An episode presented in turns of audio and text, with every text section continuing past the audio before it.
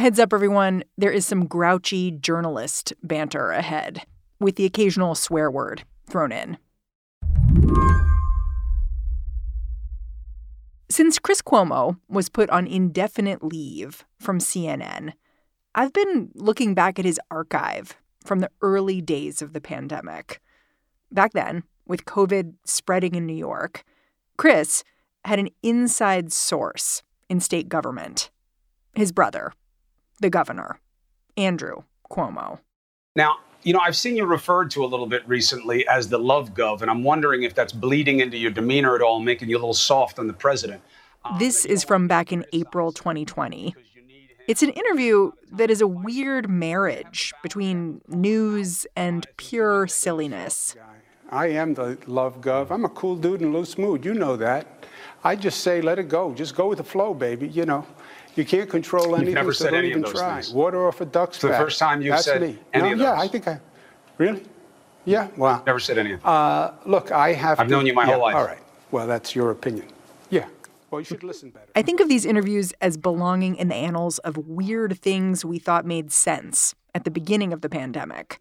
Like, we thought we should be wiping down our groceries, or we thought we needed to wear masks outdoors. And a lot of people thought it was okay for Chris Cuomo to interview his brother on TV. Erik Wemple from over at the Washington Post, he was never one of those people.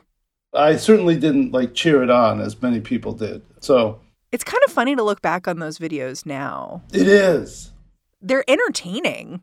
It's an entertaining conversation. I called mom just Not what she before I came on the show. It's not what By she the said. way, she said I was her favorite. She never said Good news is she said you were her second favorite. Second favorite son.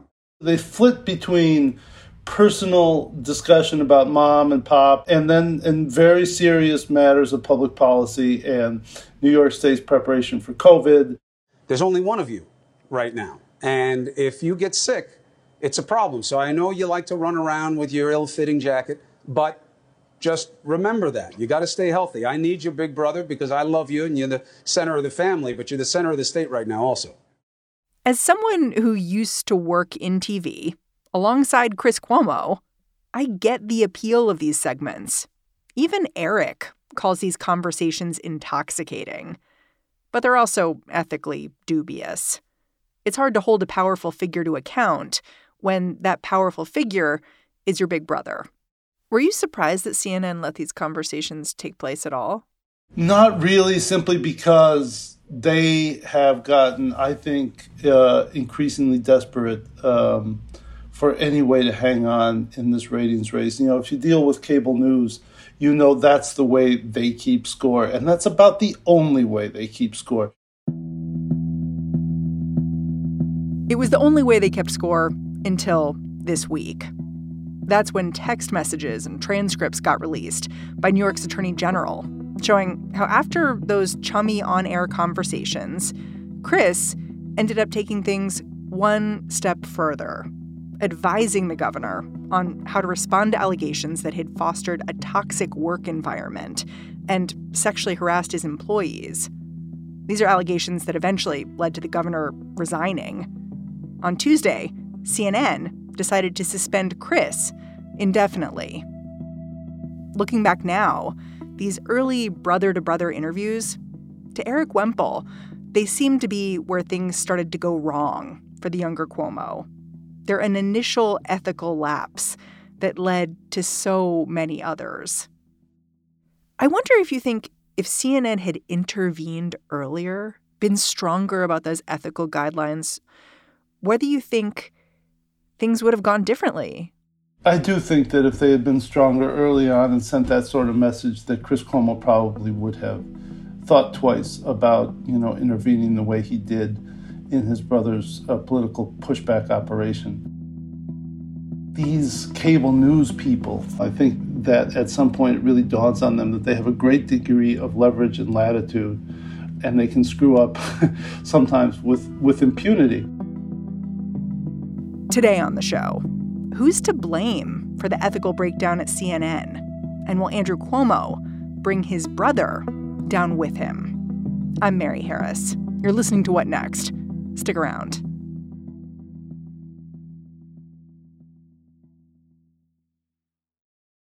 This episode is brought to you by Discover. When it comes to your finances, Discover wants you to know they are the credit card that is always there for you. With 24 7 US based live customer service, everyone has the option to talk to a real person anytime, day or night.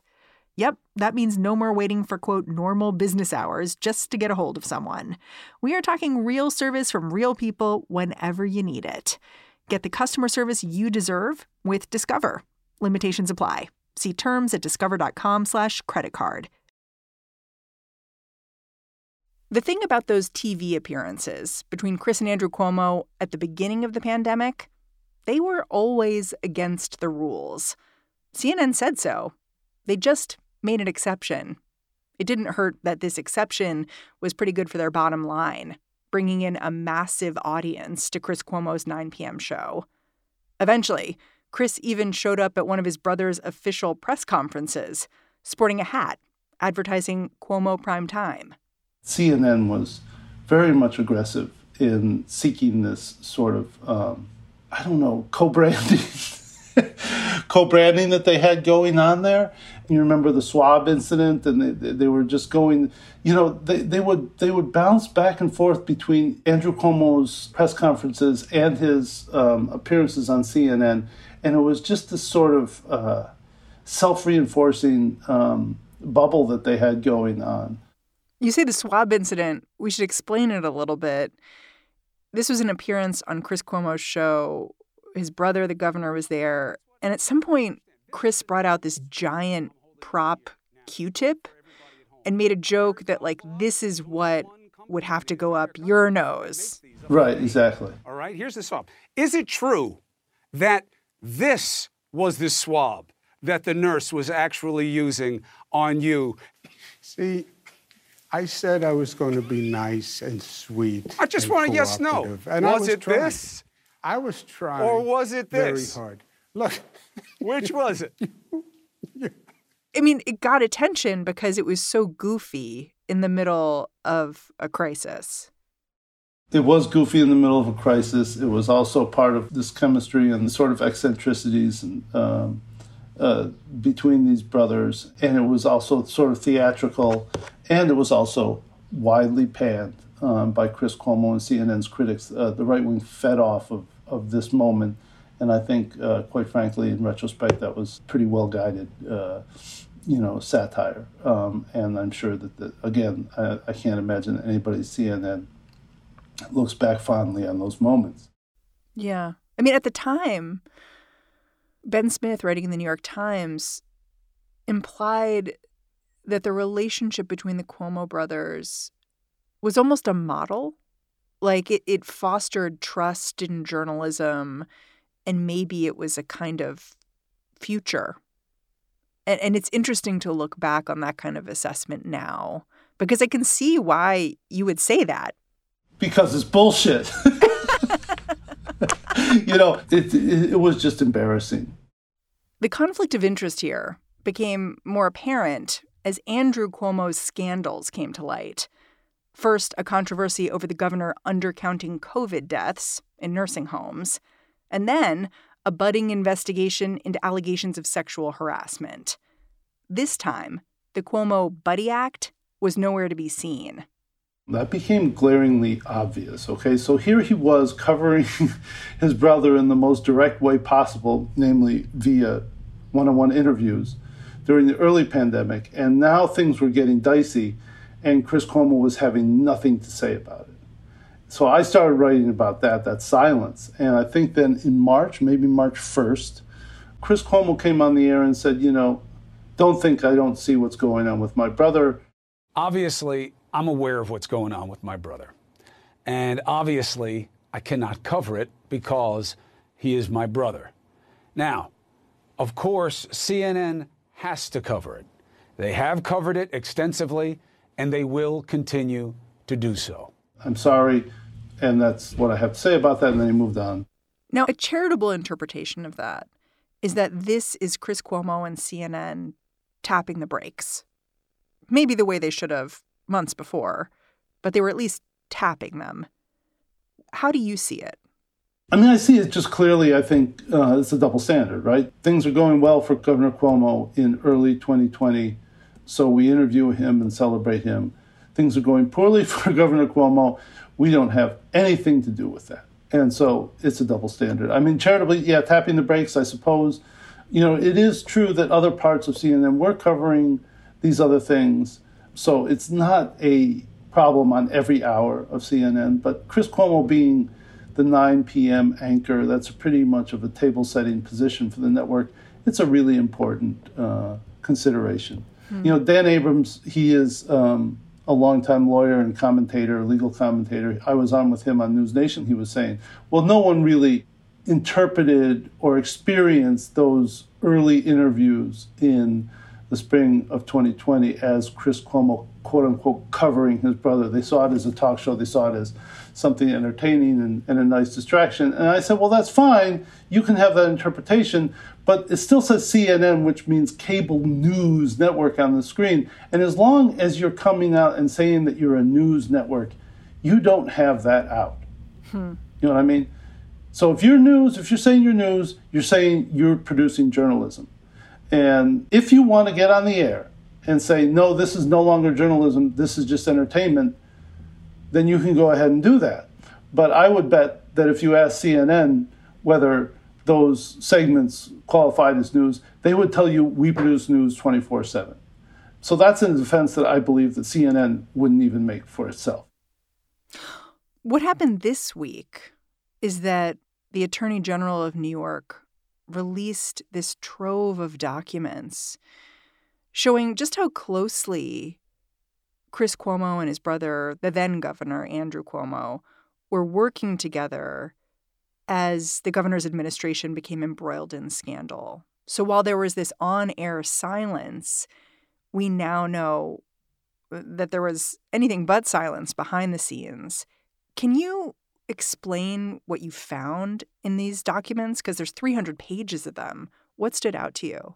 So the way I break it down, sort of like after doing spending a lot of time in these pages, is that Chris Cuomo really wanted to help his brother. His whole thing was trying to get uh, the aides for his brother to um, to face up to whatever truth there was. I think that on some level, on this basic level, Chris Cuomo was acting as kind of an agent of good in a way you would want a journalist to influence politics. You know, if, if journalists were going to become political consultants, this is sort of the advice you want them to give, which is, you know, tell the truth, face up to the facts that other people can interpret your actions differently than you may have attended them, and you're responsible for that. Don't run, come out and make amends and apologize. Um, so, you know, I think morally and ethically, those are those are really strong guidelines that he urged upon these people. So he, for for several weeks or whatever, in these text messages, um, he was he was pushing the top aide to Governor Cuomo, Melissa DeRosa, Democratic operative, um, very sharp, and very obviously involved in the weeds in all of this stuff. There are text messages where he's saying, "Please keep me in the loop." you know, I feel that we're not being listened enough, and he's he's taking off other people that he thinks should be uh, giving their input. He also reports back about his efforts to like check on the status of other publications' stories on uh, the governor. Right, he's using his media contacts to figure out what's going on.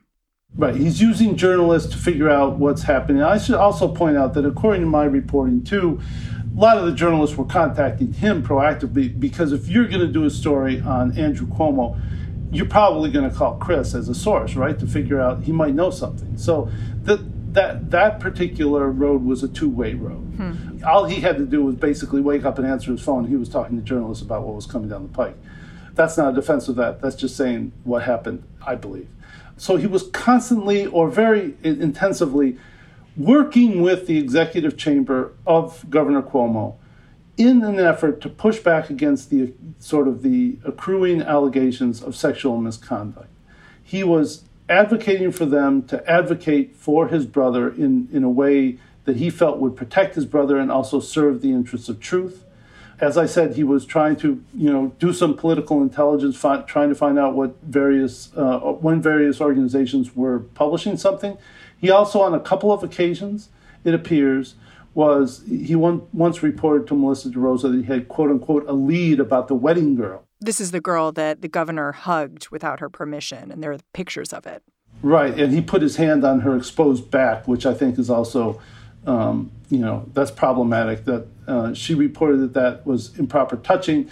So what happened there was Chris Cuomo reported to Melissa DeRosa that he had a lead on the wedding girl, so he looked into it um, apparently, what he found, according to his testimony, was that this woman, Anna Ruch, her testimony was consistent from the start to finish. And so he said, told the investigators, so that's that. You got to wonder what would have happened if he had found, you know, some other um, situation there. Whether he would have set out to discredit her, I don't know. But what is clear is that he was doing that sort of work. I mean, you say that in some ways what Chris Cuomo was doing is like what you would want an ethical person to do in this circumstance, advocating for the truth. But wasn't he also suggesting language that was pretty bitter for his brother to use, like to blame what was happening to him with these allegations on cancel culture? Right. This is a story of many prongs. What I'm gathering um, from my reporting is there was a feeling within the executive chamber that some of these complaints were less worthy than others, and that they didn't think that all of them were, were substantive enough to put the governor in political peril, if you understand what I'm saying. I think that that's what they were referring to uh, with the cancel culture, but I don't have that like on the record. It just seems that's what I can gather from from sort of going sifting through everything, talking to people, and so on and so forth. And that does trouble me too. Like the cancel culture. It's a talking point. It's a talking point, and I think it's a poor one. It's it's it's it's a ham-handed one. It's a blunt instrument, and I you know it's it's basically bullshit, right? I mean, like if you have credible sexual harassment allegations against you, that's not cancel culture It simply is not. Um, and he was also, as the Post reported in May, he was also very defiant and uh, counseling for no resign, no resign, do not resign. Um, so that was also a prong of his input. The way that Chris Cuomo has characterized his behavior is he said, I'm not an advisor, I'm a brother and I never attacked or encouraged anyone to attack any woman who came forward. It sounds like, in some ways, you might think that's true. Oh no, I, th- I think that once you once you start having calls with the executive chamber. Now, he didn't participate in all of them. And if you look through the transcripts, according to one of the PR people in the shop, Chris may have participated in one fifth, maybe one sixth of the calls. He said that if there were 25 calls, Chris may have participated in five to seven or six of them. But he clearly, by what he was doing, had moved from his capacity as brother, as journalist, into a political consultant and a political advisor and a political operative. I mean, look, this is very clear. The sort of stuff that, that the texts portray him as having done is stuff that a political consultant would do or a political operative would do. I don't think there's a lot of ambiguity about that. I think that he that is spin on his part that he was a brother and not a political advisor. I'm sure that that's the way he felt about it. But the core activities that he was doing, that's political. Cons- yeah. You know what I'm saying? I think that that is that there there, there can't be any wiggle room on that. I what what I'm working on now is okay. So he did all this stuff. How effective was he? And it's apparent from the transcripts and just other conversations I've been having that he wasn't very effective at all. Like he wasn't getting through to the advisors?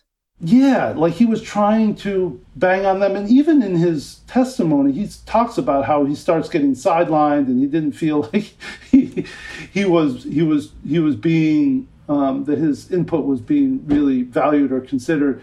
Now that could have been performative, that could have been, you know, spin in the in the interrogation session.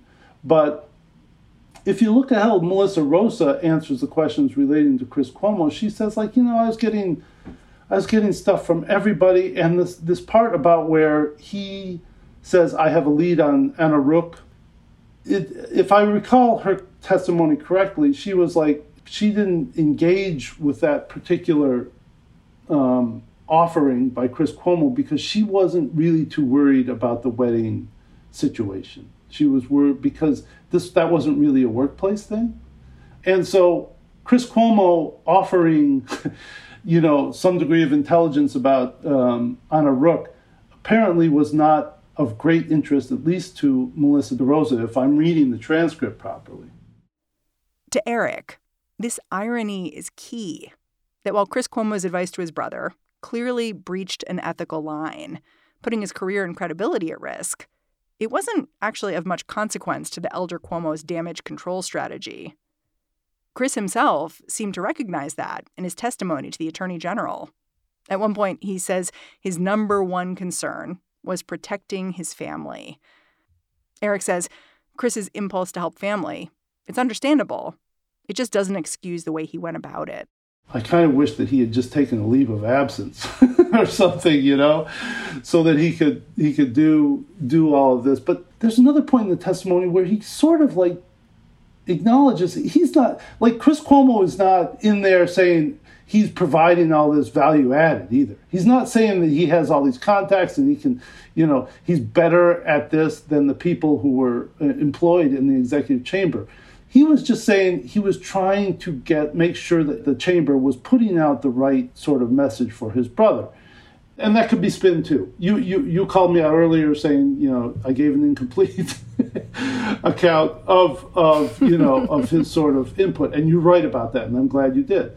Um, but you know, you sort of feel for him when he talks about, you know, the limitations of the advice that he was he was giving because these people were experienced political operatives, which makes it even even a little more tragic. It's like, okay, you put your you put your career on the line for what? When we come back, what responsibility does CNN bear?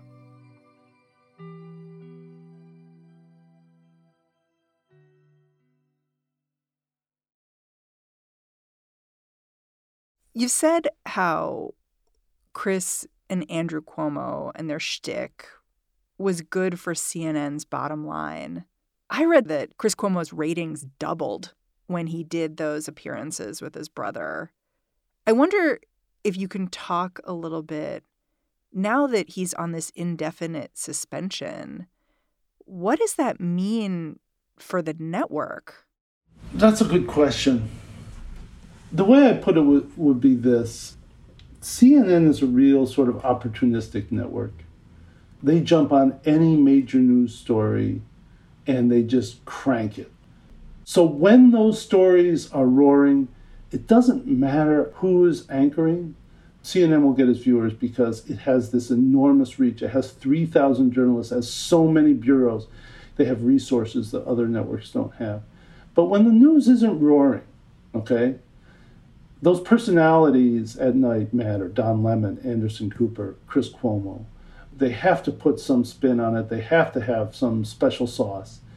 And that's Chris Cuomo and his shtick. You know, his shtick at night is like, I'm Mr. You know righteousness, and I give it to you straight, and let's let's get after it. And he has all these these shticky things that very much his interviews with uh, Andrew Cuomo played into. And we're in a moment now where the news post Trump is having a dip.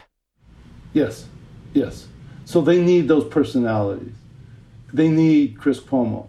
And that's why I think up to this point they have been loath to sanction him or, or take any sort of disciplinary action over this whole thing. You've also said that 100% of Chris Cuomo's misdeeds are now also the misdeeds of Jeff Zucker, CNN's president. Can you explain why you said that? So it was May when, as I said before, the Post reported that Chris had participated in these strategy sessions. In other words, that he had not just counseled his brother on a one to one basis, which I think a lot of people would give him a pass for, um, but that he had participated as so in the in the role of sort of a, a moonlighting political consultant. CNN had this information in May, in August, and my point is that they can't claim to be blindsided in late November, right? Because they knew that Chris had done some work with with the executive chamber to um, to help his brother and to save his reputation, save his political career. Yeah, it's funny because if you look at CNN's statement after they suspended Chris Cuomo, it does feel like they're trying to claim that they were blindsided. You know, they, they claim that the documents somehow reveal something they didn't they didn't know before. Do you think that's bullshit? I think the, the, the statement line by line, word by word, is accurate and true. But I think it's also, uh, its implication isn't quite accurate, if you understand what I'm saying. The implication is that they couldn't have known. The reality is that they didn't try. That's my point. 100% Mary. You nailed it. The thing is that they knew in May and they knew in August that there was a, a role that Chris played. Now, how would an organization figure out how its employee how deeply involved its employee was in something? Ask him. you know, he's their employee. Like they have leverage over this person, you know? So you sit Chris down and you said, How long did you talk to the investigators? And he says, Oh, I'm, I talked to them for hours on you know July 15th. Okay, I want you right now to sit here and give me a two hour summary of everything they asked you and everything you respond. And as much as, as I say, I'm not a huge Chris Cuomo fan, I think he would have faithfully gone through that. And it would have been his obligation to. And that's what a good journalistic employer does. I just think it's interesting because it's really easy to talk about this in terms of the personalities we're familiar with Chris Cuomo, Andrew Cuomo. And you seem to be saying, in some ways, like the real problem was that no one managed this dude. Yeah, I think that's right. And you know, I, I, I pointedly stayed away from saying, you know, especially in the headline, you know, Chris Cuomo must go. And I do think that the, the bigger point here, you know, everybody's been talking about what's the appropriate punishment and so on and so forth. And my view is that the appropriate punishment is sort of a secondary question. The appropriate behavior for the company is to figure everything out and then publish what they found. And so there needs to be, in my view, a CNN investigation of how he may or may not have betrayed the trust of CNN, his colleagues, and, and the viewers. CNN doesn't seem to be going far enough, as far as to commit to that investigation. If you read their statements carefully, they stop short of using the term investigation, right? They say a, th- a review, evaluation, you know. On Monday they said we'll, we'll, we'll, do a thorough review or something like that, and, and they said they're, they're suspending him pending further evaluation. But they haven't said an investigation. Or like what that evaluation is. Right. So, I mean, it is, um, you know, it's, it's very much up in the air. I don't know whether what they're going to do. Um, but I think that's the sort of conduct that we need to see from CNN. So, where's Chris Cuomo in five years? Syndicated talk show? Well, you know, I don't know that he's necessarily going to be let go ultimately from CNN. I mean, they said indefinite suspension pending further evaluation. He's not gone yet. But, you know, there's. there's News Nation. There's a lot of you know Megyn Kelly came off of uh, Fox to uh, NBC News, and now she's got a pretty thriving podcast and, and show on Sirius uh, XM. Um, there's just so many places where you can land in the media these days. And after you've built up an audience that's in the high hundreds of thousands or millions, like Chris Cuomo has done, there's a carryover. He will be fine. Erik Wemple, I'm so grateful for this conversation. Well, thanks for having me on. Your questions and your obsessions are wonderful. Erik Wemple is a media critic for The Washington Post. Before I get out of here, if you have been following the arguments about abortion at the Supreme Court and want to hear some of the best analysis around, make sure you go over to Amicus and hit subscribe. That is Dahlia Lithwick's show. She's about to drop a new episode in the next little bit. You will not want to miss it. Okay, that is our show. What Next is produced by Carmel Delshad, Elena Schwartz, Mary Wilson, and Danielle Hewitt. We are led by Alison Benedikt and Alicia Montgomery. And I'm Mary Harris. Go track me down on Twitter. Say hi. I'm at Mary's desk. And thanks for listening. I will be back here on Monday.